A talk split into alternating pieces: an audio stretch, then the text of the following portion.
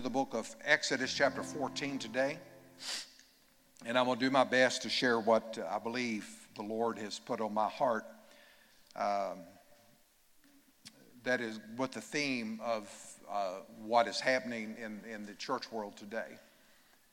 And I'm not going to get talking about that because I'll, I'll talk instead of preach, and there's just too much to talk about.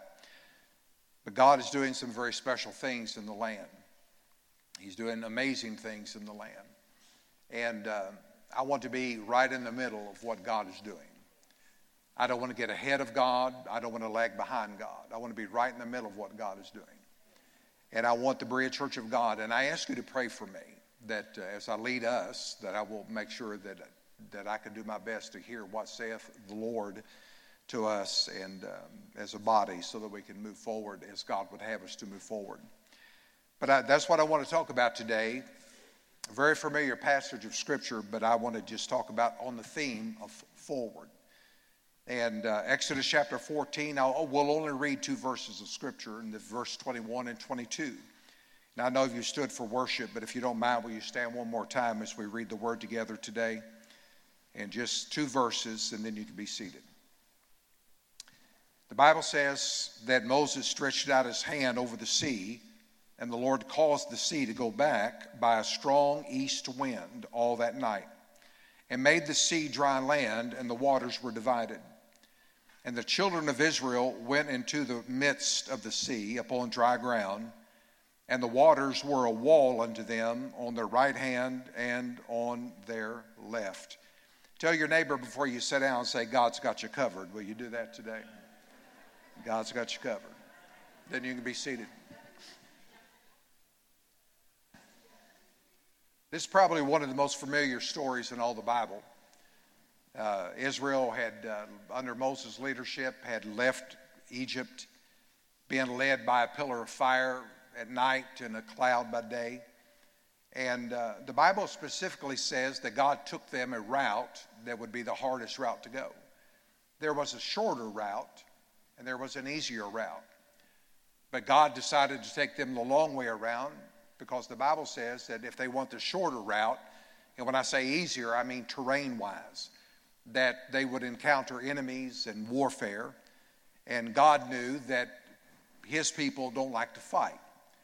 And so he said, Well, I'll take them the long way around because if they fight, they will get weary and uh, they'll want to go back to Egypt. And uh, that's a sermon for another day. But he took them the long way around and took them to the Red Sea. And when they get to the Red Sea, we know the story. We know that there they stood out in the middle of the desert, uh, the Red Sea in front of them, wilderness around them, and Pharaoh's army behind them. The Bible says that Pharaoh, we know, believers know, that know this story, knows that Pharaoh said, I want to get them and bring them back home. Uh, they, what am I doing? He went after them. And the people began to murmur and begin to complain and thought and said, He's led us out here to die. They actually have said it would have been better to die and buried in Egypt than die out here without a grave. They literally said that. And so they were murmuring against the leader and they were angry and all of that. And so, yet, God shows up as God does in times of, of difficulty. And God said to the leader, He said, Tell the people they're going to go forward. Now, the Red Sea was forward. An insurmountable thing was in front of them, something that could not be done. I mean, let alone if they had boats, I mean, that would have been hard enough, but they didn't have a boat. They didn't have the ability to get across, and yet God says, go through, go forward. You're going forward. And so this was what the man of God believed because he heard from God. And whenever God gives us a word, we have to believe what saith the Lord. Israel was in a tight place, they were in a bad position. And Moses had heard from God, however, and and uh, he had been given the order, as I said, to move them forward. Now, I read this story and I can almost see the nation of Israel crowding uh, around the edge of the water, fear uh, def- uh, grasping them. Uh, fear was traveling throughout the entire camp. Murmuring was going throughout the entire camp. They just knew that slavery or death was their future. But Moses had told them to go forward. Moses obeyed the instructions of God. He stood on the shore, and he held, the Bible said, the rod of God in his hand. And he stood there all night long with that rod over the sea. And the Bible says that when he was obedient to God, that God sent a strong wind from the east that begin to blow all night long. Now, when I preach and teach this, I've told you all before that uh, we get in our mind the picture of Charlton Heston in the movie The Ten Commandments. If you've seen that, that's an old movie. A lot of you young people have probably never seen it. But in that movie, Charlton Heston, who plays Moses, stands there and he has the rod of God in his hand, but he holds his hands up, and I remember the line. You've seen the movie, you remember the line, you old folks like me? He said, Behold the hand of God. And when he said, Behold the hand of God, the movie has the waters just peeling back like you peel in an orange. And it just peels back, and they walk through in amazement. But that's not what the Bible says. I'm not here to argue about a movie, that's not my point. My point is, I don't want you to think about the movie, I want you to think about the word of the Lord. The word of the Lord said, tell, tell the people to go forward. And the Bible said that God sent a wind all and it blew all night long. Now, we sometimes think that if God doesn't move in a five minute prayer, that God ain't going to move. We sometimes think that if God doesn't move by a, a, little bit of time in the prayer room, that I guess answered prayer is not in my future. I mean, if God doesn't move it during the worship service, for goodness sakes, I, I, I guess my future is dim. But, church, I want to tell you, and I'll, I'll talk more about it, but sometime it takes more than that little lay me down to sleep prayer. It takes more than a five minute session in an altar. Sometime God's got to move all night long. Sometime God's got to move all month long. Sometimes God's got to move all year long because you know what God is waiting on? God is waiting on somebody that'll believe Him. That'll say, it don't matter if it's five minutes, five months, five years, 500 years, I'm going to believe God for a miracle. Somebody help me give God a praise right now, will you? I tell you, God's going to move. And when God is moving, you know, we trust the timing of God, but I'll talk more about that in a minute. So the Bible says that the wind was blowing. Well, you Bible folks know that the word wind is where we get the word spirit or breath. It literally was the breath of God. God literally, from heaven's portals, looked down to an obedient leader standing with his rod out over the sea, mumbling, grumbling, folks behind him, and God goes, and as God begins to blow, the waters begin to part. And when the waters begin to part, the people see the miracle, miracle of God unfolding. Hey, Berea Church of God, do you believe that you can see the miracle of God unfold right before your eyes? I do too. So we got to just trust that God will move. But, but here's, here's what happens when God tells us to go forward. The first thing that, that happens many times is that God tells us that we got to take a risk. Now, I don't know about all of y'all, but, but I'm not a risk taker. I mean, I'm just not. I, am not a risk taker. I, I, I, struggle with risk. And there's reasons for that that I won't go into.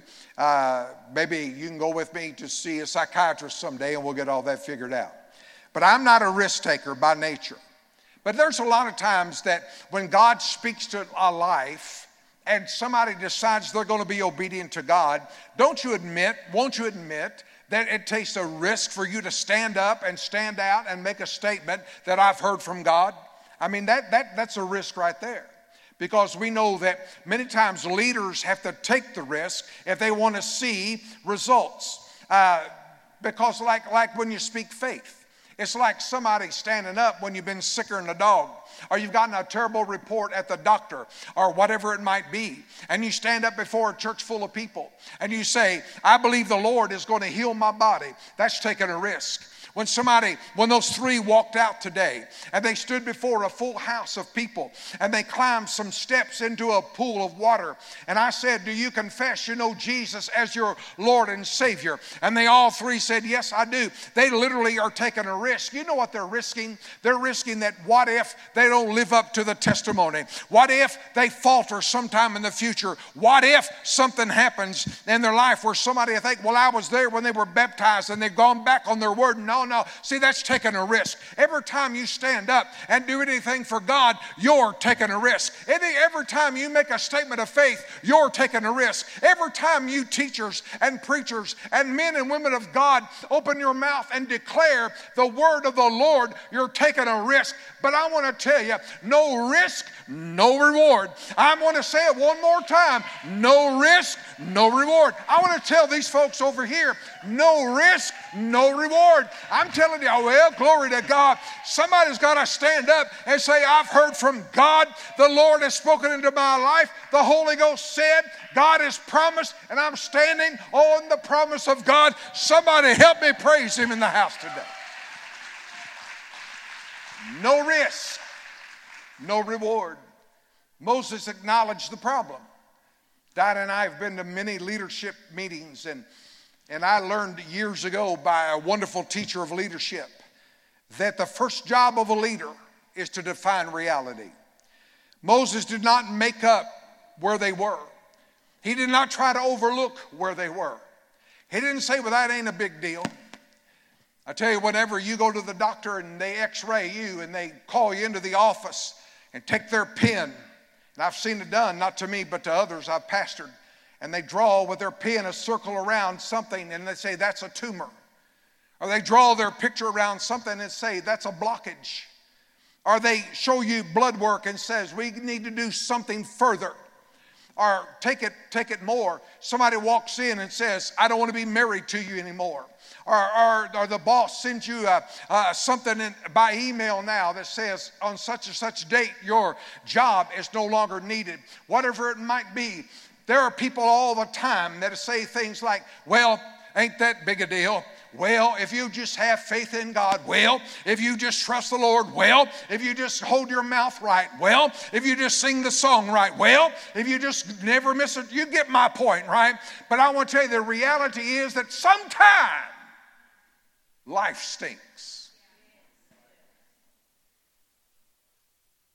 Sometimes people get sick. Sometimes people get laid off their job. Sometimes trouble comes. Sometimes there are red seas to cross, and God says, Go forward.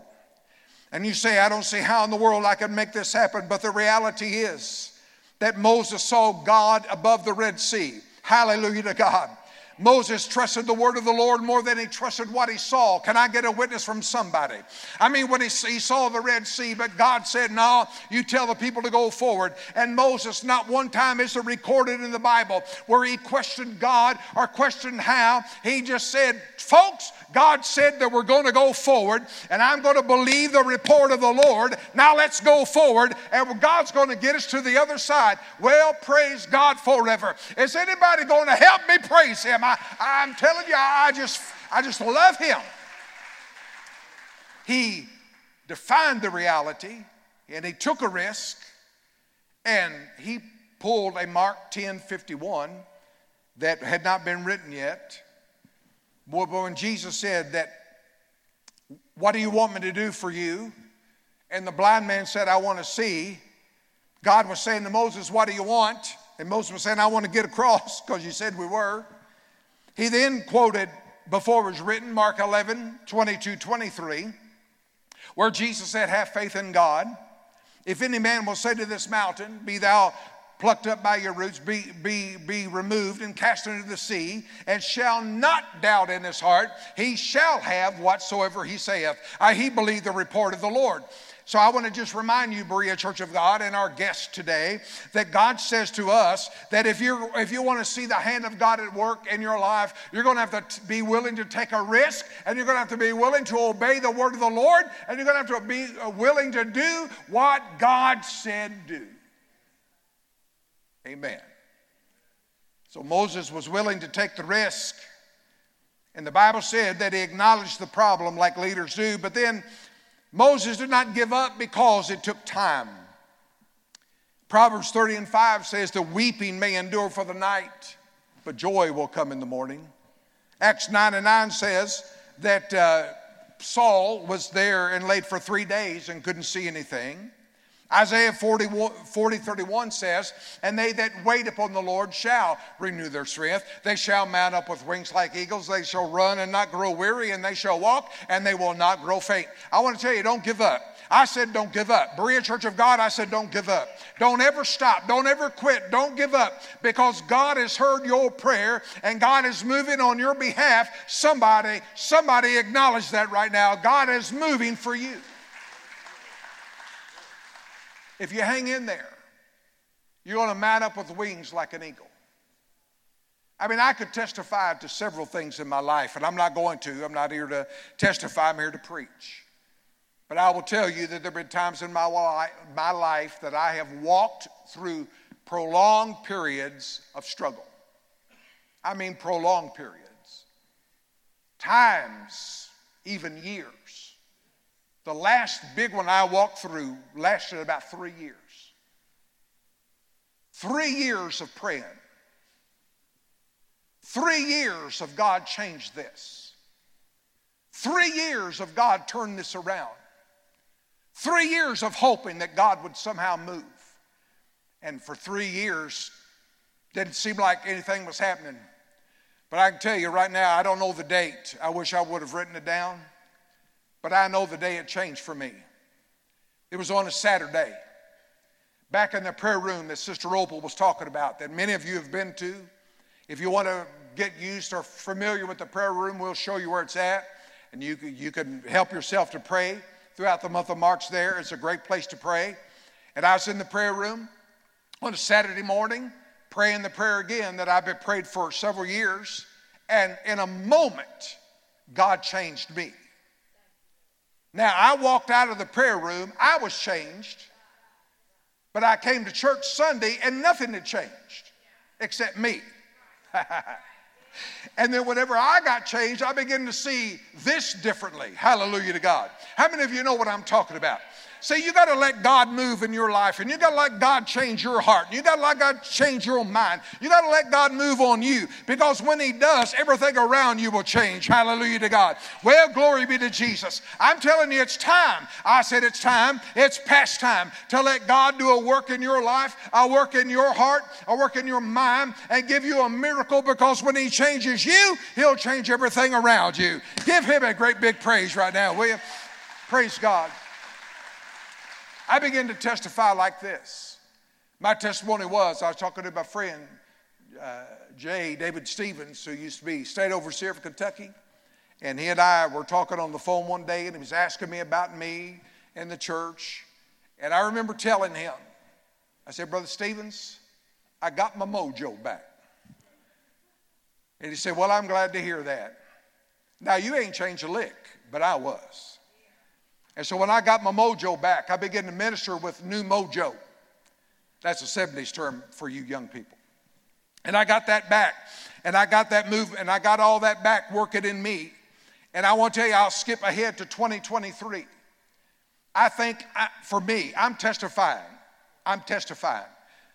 I think for me that I'm at one of the best places I've ever been in my walk with God. I'm as excited as I've ever been about ministry. I'm excited about the church more than I've ever been. I believe that God has put us in a good place, and I believe the sky's the limit, and I believe God's going to blow the doors off the house, and I believe we're going to see the hand of God move like we've not seen, and I believe that our sons and daughters are coming home. I believe you're going to, oh, hallelujah. And I believe that God is going to show us His glory. I mean, I'm telling you, I don't believe we've seen it yet, Randy. I really don't. I really don't. I believe what we're dealing with right now are these wonderful appetizers. Come on now, somebody. Come on now. We celebrated with a couple of our families yesterday. And they had some wonderful appetizers and food just to wet the whistle and wanted more and wanted to eat some more. And that's what appetizers are meant to do. They, they wake up the palate and they get the digestion moving and they get you wanting more. And I want to tell you, every time the Holy Ghost moves, I'm about to, I tell you, I wish, I, I'm, I'm going to keep saying that. One day, I guess I'm just going to have to take a risk and just try it. I'm just going to have to take a risk one day and see if I can make it off this platform with one leap of a giant bound. And then if I don't break both my legs, I think I might try to take me a run around this place and just shout the glory of the Lord. I'm telling you, I feel the Holy Ghost in the house today. Well, come on, somebody. I feel the Holy Ghost in this house today. And you got to be, when, when, when, when, when, you, when you allow God to move and you, and you see that it does sometimes take time, that if you wait upon the Lord, I mean, I've told you the story.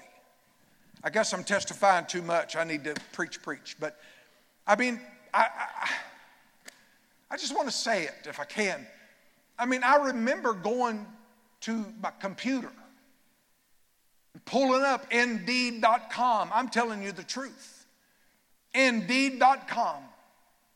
Filled out a resume and put it out there on Indeed.com looking for a job. Didn't know what in the world I would do, but Indeed.com told me I would make a good car salesman. Yeah, that's what they told me. Then Indeed.com told me I would make a good uh, material handler. Now, I really ain't figured out what that is yet, but I know it means handle material. And so I, I was good at those. They said I could do those two things. And I was thinking, well, I'm more suited to some professional CEO work. I mean, where's a good corporation that needs a good CEO that'll pay me about a quarter of a million dollars a year for my expertise. I mean, that's the kind of job I'm looking for. But you know what? Indeed.com never found me a job, never got me an interview, never got me a phone call, never had somebody ring my number because God was ringing my number and because God was doing the work in my spirit. They that wait upon the Lord shall renew their strength, they shall mount up with wings like eagles. They shall run and not grow weary, and they'll walk and they'll not grow faint. Hallelujah to God. Don't ever give up.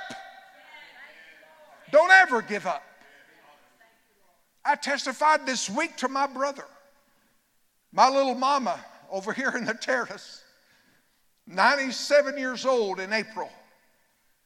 My little mama prayed and prayed and prayed and prayed and prayed prayed when her children were laid out in sin. All th- three of her four came in, but the oldest never did. My older brother, Paul, never came in, but mom never stopped praying.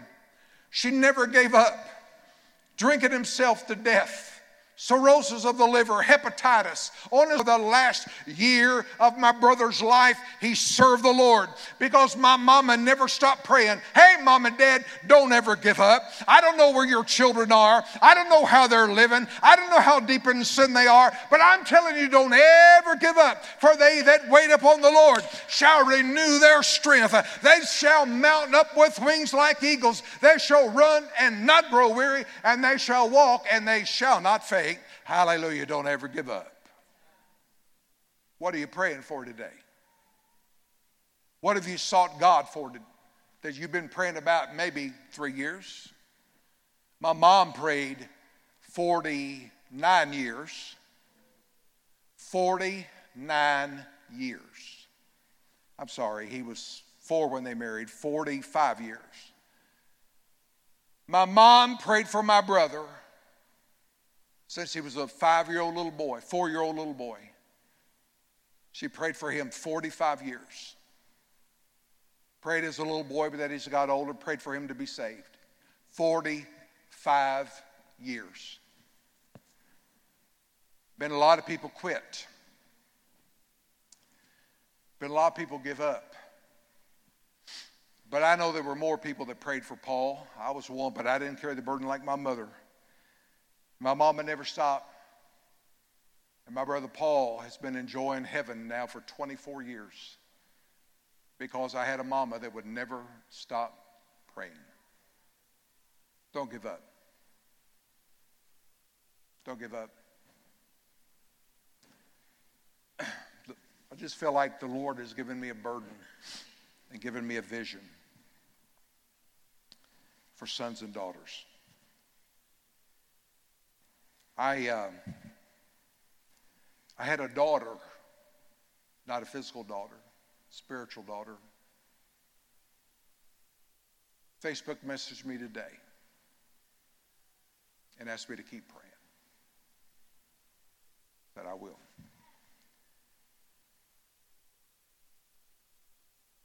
God loves our sons and daughters. I have been in the book of Joel, and I'm away from my outline so much now, I don't think I'll go back to it, but I've been in the book of Joel for a while, teaching it here on Wednesday night. I love the book of Joel. I've read the Bible through many times, and I've read the book of Joel many times, preached out of Joel many times. But I've never seen, till this past few weeks, how prominent in Joel are the sons and daughters. It is a theme of Joel. It really is. It's toward young people, younger people. Why do you think that revival is broken out on college campuses? Mean, think about that. I mean, there are churches that have broken out in revival, but you know, all they're doing is following the revival that's broken out on college campuses. Many of those college students are bringing revival to their churches. I baptized two today. Praise God. And sons and daughters carry with them lineage and hope for the future.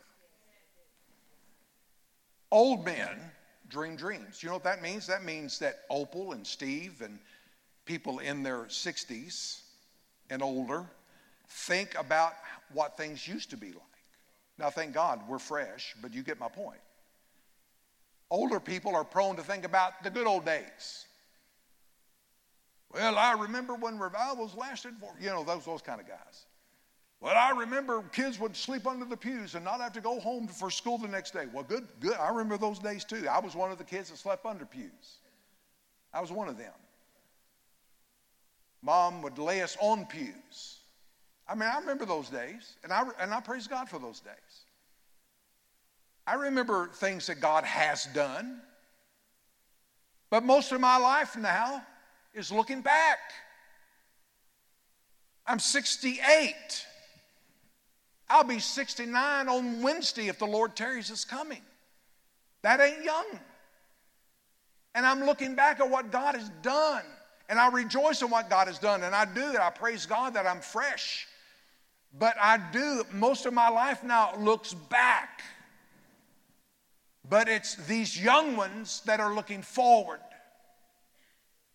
And churches are not built by looking back, they're built by looking forward. And revival doesn't come by looking back, revival comes by looking forward. And there's a reason that God is pouring out a spirit on college students.